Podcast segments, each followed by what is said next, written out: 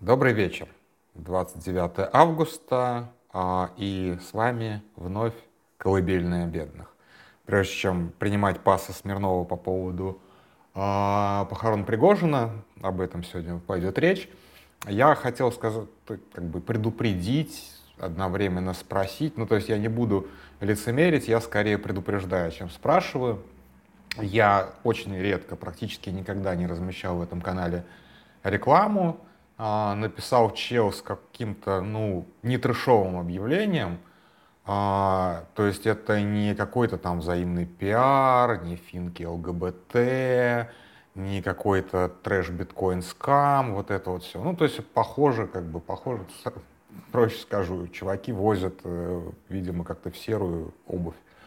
Вот. А, ну, и я вот сейчас вот минут 30 думал, брать эту рекламу или не брать. Вот. Ну, то есть, как бы я скорее предупреждаю, я не буду спрашивать совета такого лицемерного, как вы относитесь к рекламе. Ну, относитесь плохо, но как бы понятно, что... Короче, завтра поставлю ссылку рекламную, наверное, опять же, если не передумаю за, за сутки.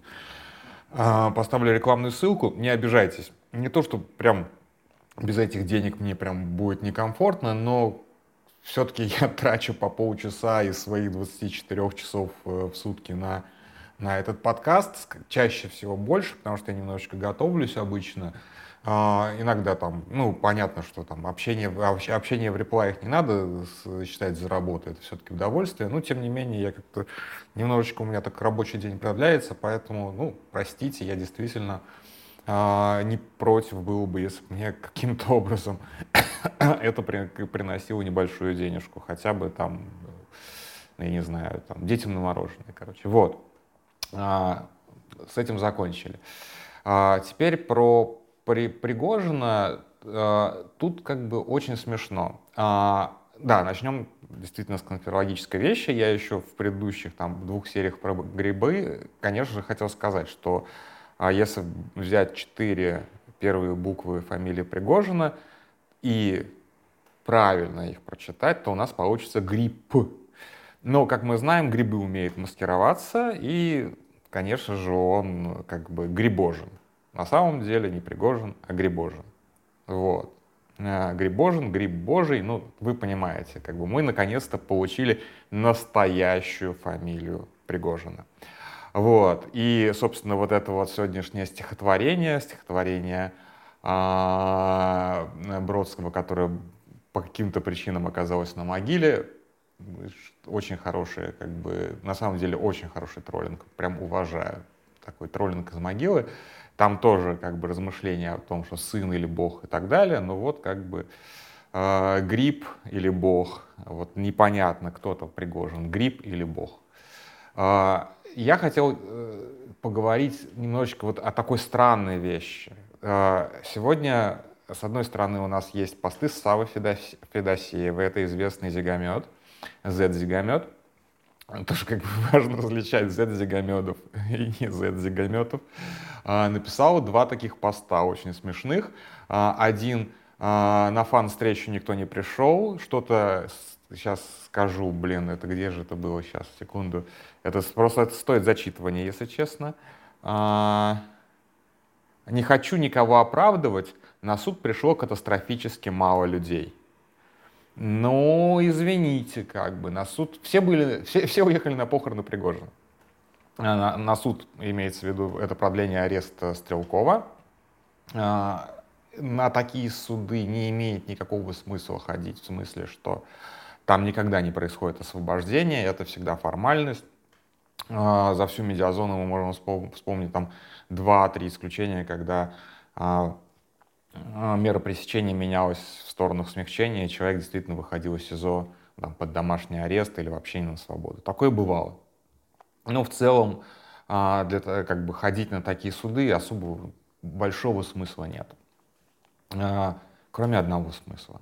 Если вы хотите поддержать этого человека, потому что ваше присутствие на суде я сейчас не про Стрелкова говорю в целом, в принципе, ваше присутствие на суде — это очень важно. То есть человек, даже если он выступает там по видеосвязи, или он сидит в аквариуме, а, или еще каким-то образом вот, его как бы отделяют от а, публики, для него мега важно, чтобы пришли люди, даже ему лично незнакомые, но чтобы их взгляды были не пустые. То есть, вот, например, когда судили советских диссидентов, чтобы не пустить сторонников в зал судебного, зал судебного заседаний, а тогда, кстати, насколько я понимаю, в советских судах даже клеток не было. Они в позднее уже время появились. То есть это было больше похоже на американский суд, где клетка, в общем-то, ну, где человек просто сидит на скамье, да, как бы на скамье подсудимых, не в клетке. Вот как бы даже, даже в песне у нас как бы нет никакой клетки, нет никакого аквариума, у нас есть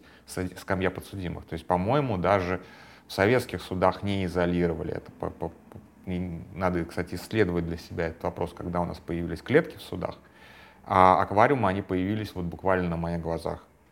Аквариумы появились где-то вот в конце 2000-х, начале 2010-х. Они сначала появились в Москве, по-моему, Ходорковский чуть ли не первый подсудимый был в аквариуме. И это было тогда типа такое смягчение вместо вот этих вот ужасных облезлых решеток на аквариум. Извините, отвлекся. Аквариум гораздо более ужасная вещь, чем решетка. А, на самом деле, потому что он как бы вот помещает тебя в такой фиштенк, то есть как бы, ну, фиштенк и есть аквариум, а, в смысле, как у этих, как у навигаторов гильдии в Дюне, то есть ты как бы в отдельной атмосфере находишься вообще. Ладно, извините, это просто моя любимая тема, отвлекся. А, так вот, поддержка очень важна, даже если это будут совершенно незнакомые люди, но самое главное, чтобы они на тебя смотрели с какой-то симпатией, с какой-то с каким-то сочувствием и все остальное. И вот как бы КГБ, чтобы унизить, чтобы лишить поддержки советских диссидентов, нагоняло в а, зал судебных заседаний а, стажеров, курсантов милиции, еще вот такую вот публику, которая просто сидела как бы и спала на, на скамьях, чтобы, соответственно, чтобы не пустить э, сторонников. И у диссидентов сторонники были.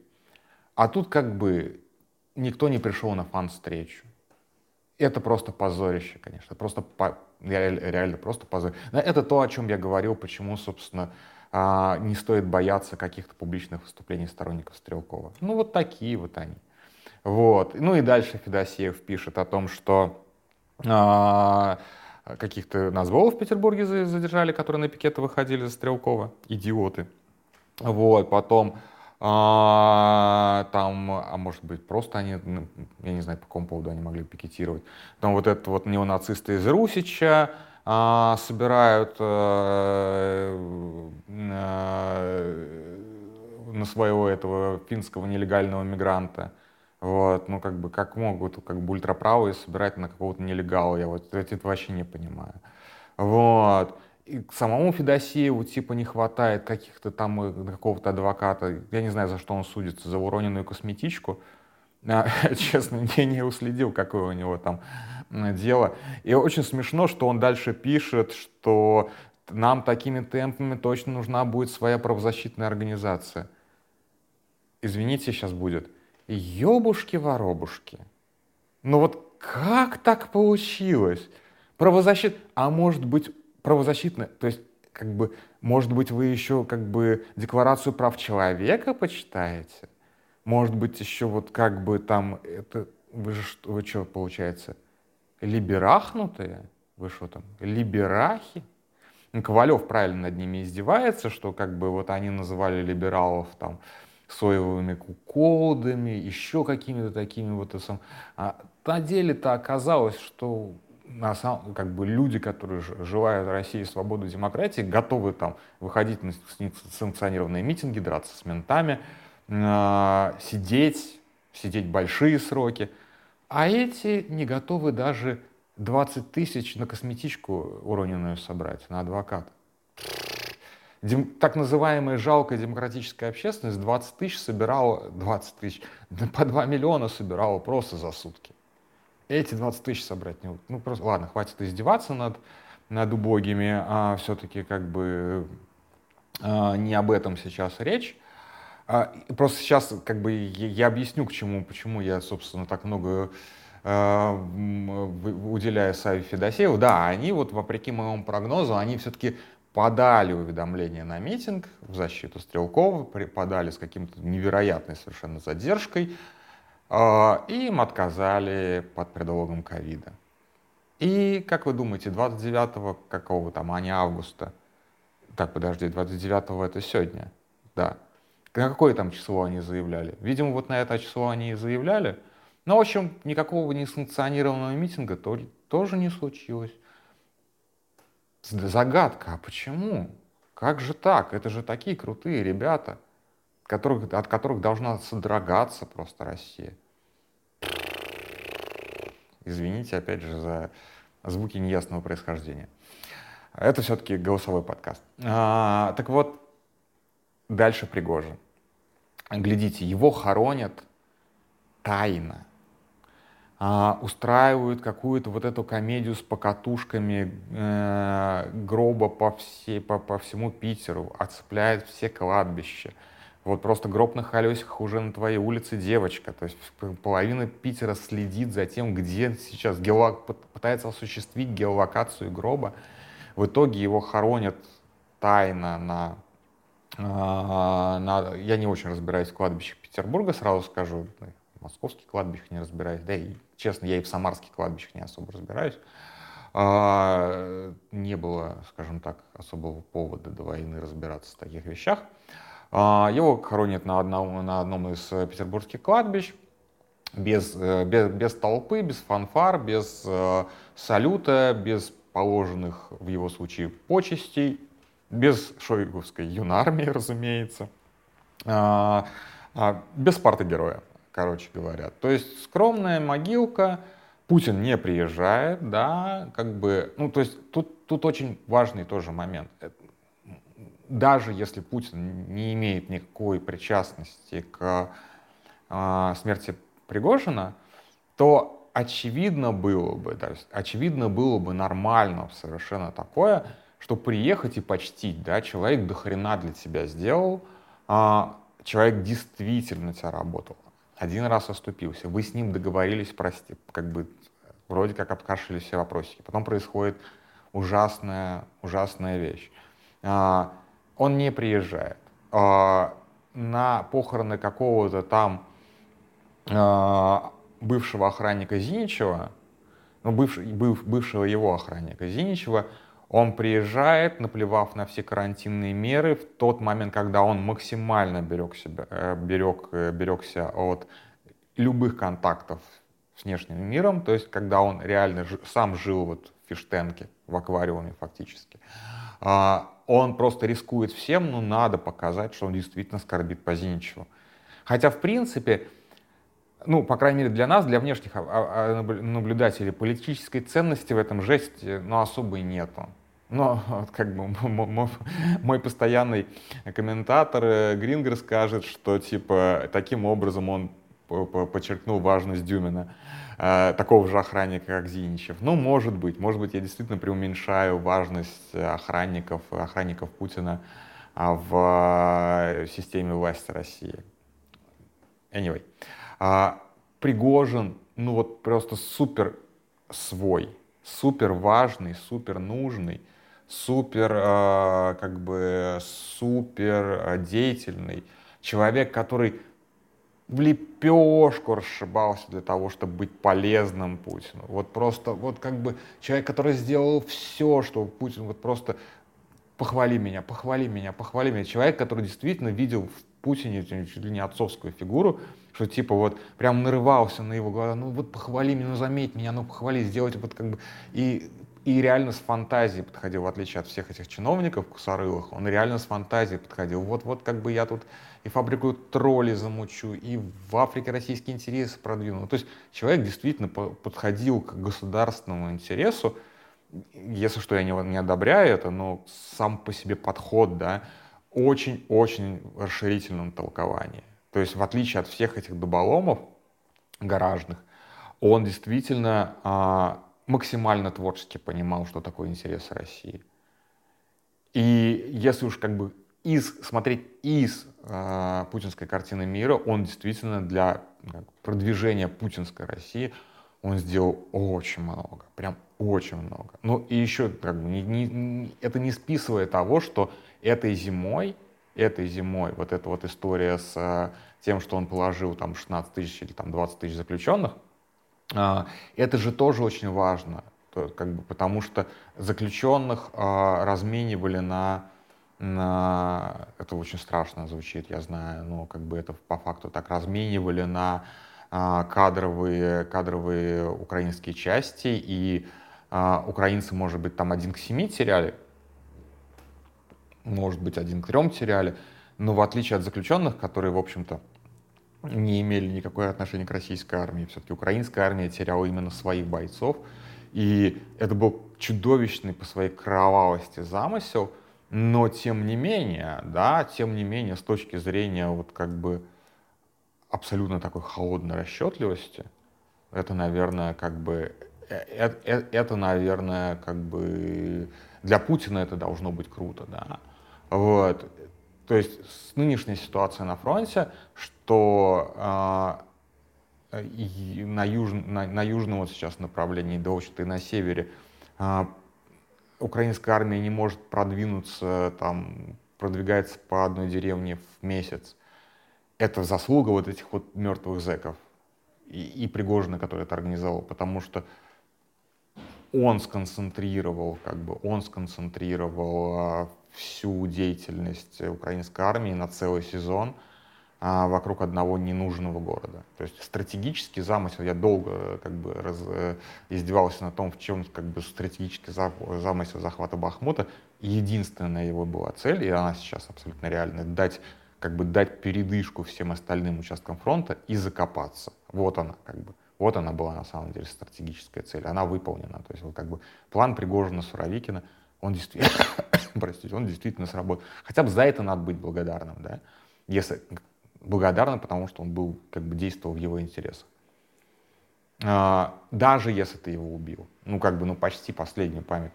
Нет, ни хрена он не приезжает, хоронит тайно, а, хоронят, а, а, хоронят э, при гигантском количестве мусоров, вот буквально как бы, не дай бог, конечно, никому таких похорон, когда на твоих похоронах, кроме а, мусоров никто не присутствует. Ну, это вообще просто как То есть его хоронят как, как бы какого-то зэка с особого режима, которого там где-то закопали, у которого нет родственников, которого где-то закопали там около тюрьмы. Э, на безымянном кладбище. Вот примерно так его хоронят. А почему власть так поступила, опять же? Боятся, как ни странно, массовых выступлений. Власть вообще у нас, в принципе, боится массовых выступлений. Даже вот эти вот ничтожные, почему я ссал Федосеева, вот эти вот ничтожные стрелковцы, которые не могут сам, самоорганизоваться, власть и их боится. И их выступлений тоже она боится. Это их проблема, что они не могут самоорганизоваться. Власть себя заранее напугала. И похороны, в отличие от митинга, нельзя запретить под предлогом ковида. Похороны действительно, и там и в истории много таких случаев было, когда похороны становились массовыми акциями протеста. А гражданская война в Сирии началась, в общем-то, с того, что ну там не совсем она началась с этого, но там была история в том, что сначала там э, задержали и избили детей, которые э, какие-то графи, граффити рисовали, потом вышли люди на митинг в защиту этих детей, э, в, в этот митинг постреляли, но потом действительно массовой акцией было то, что люди пришли на похороны тех, кого убили во время мирных демонстраций. И вот с этого началась, собственно, гражданская война в Сирии, с похорон. То есть, в общем-то, похороны — это мощный такой, это мощный повод к мобилизации, к гражданскому обществу. Не в смысле мобилизации военной, а гражданского общества. Ну, как бы и власть действительно боится вот возникновения, в том числе таких точек кристаллизации, что вот как бы соберутся на похороны, и поэтому там усиление мусорское невероятное, и вот это вот, скорее всего, давление на родственников, которые по собственному желанию провели а, похороны в закрытом режиме и все остальное. То есть Пригожин и мертвый до сих пор опасен Путину, для Путина. Да, это удивительно, да, Пригожин мертвый все еще опасен. Это прям очень-очень важно понимать.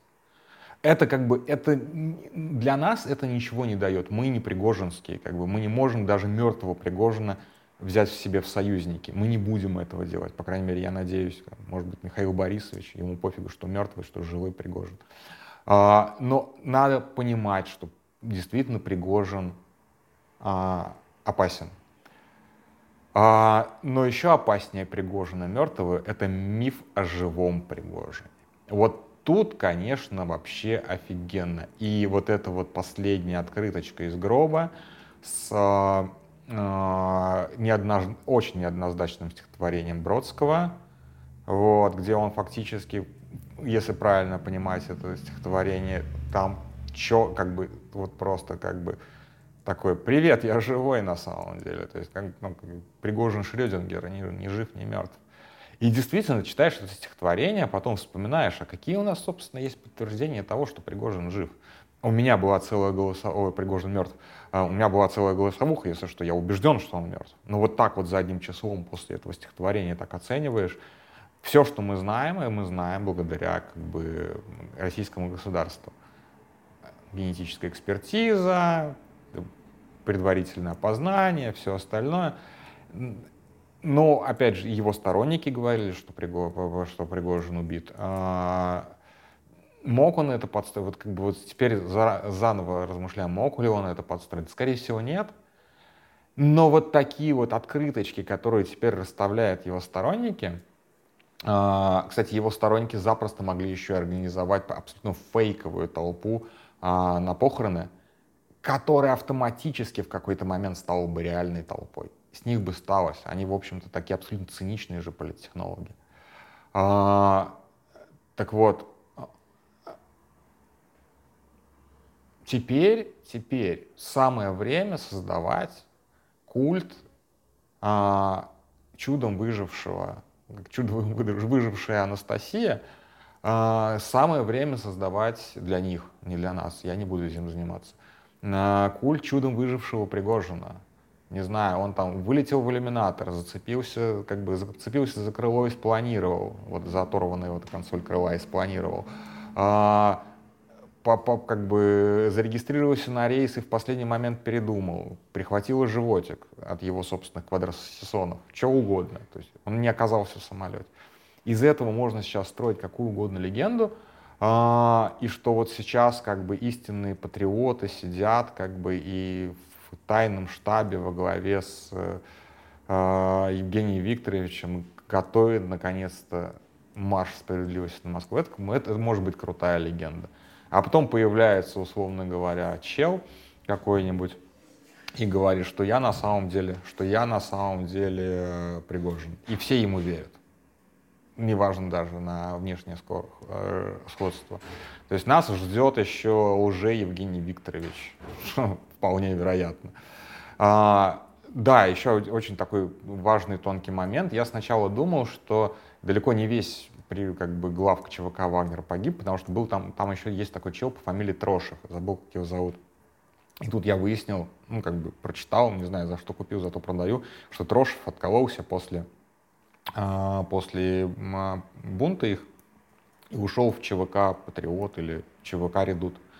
Ну, то есть фактически как бы в этом самолете, получается, летела вся верхушка а, ЧВК, ЧВК Вагнер, что на самом деле абсолютно неразумно. И тут у меня тоже конспирологическая такая мысля врубилась. Неужели они не понимали, насколько неразумно?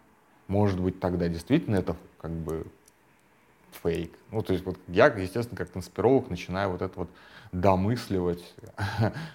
Мне уже они не могут быть такими тупыми, значит, это элемент заговора. Вот примерно такая. И я думаю, что многие на самом деле будут примерно так думать. Это нормально совершенно.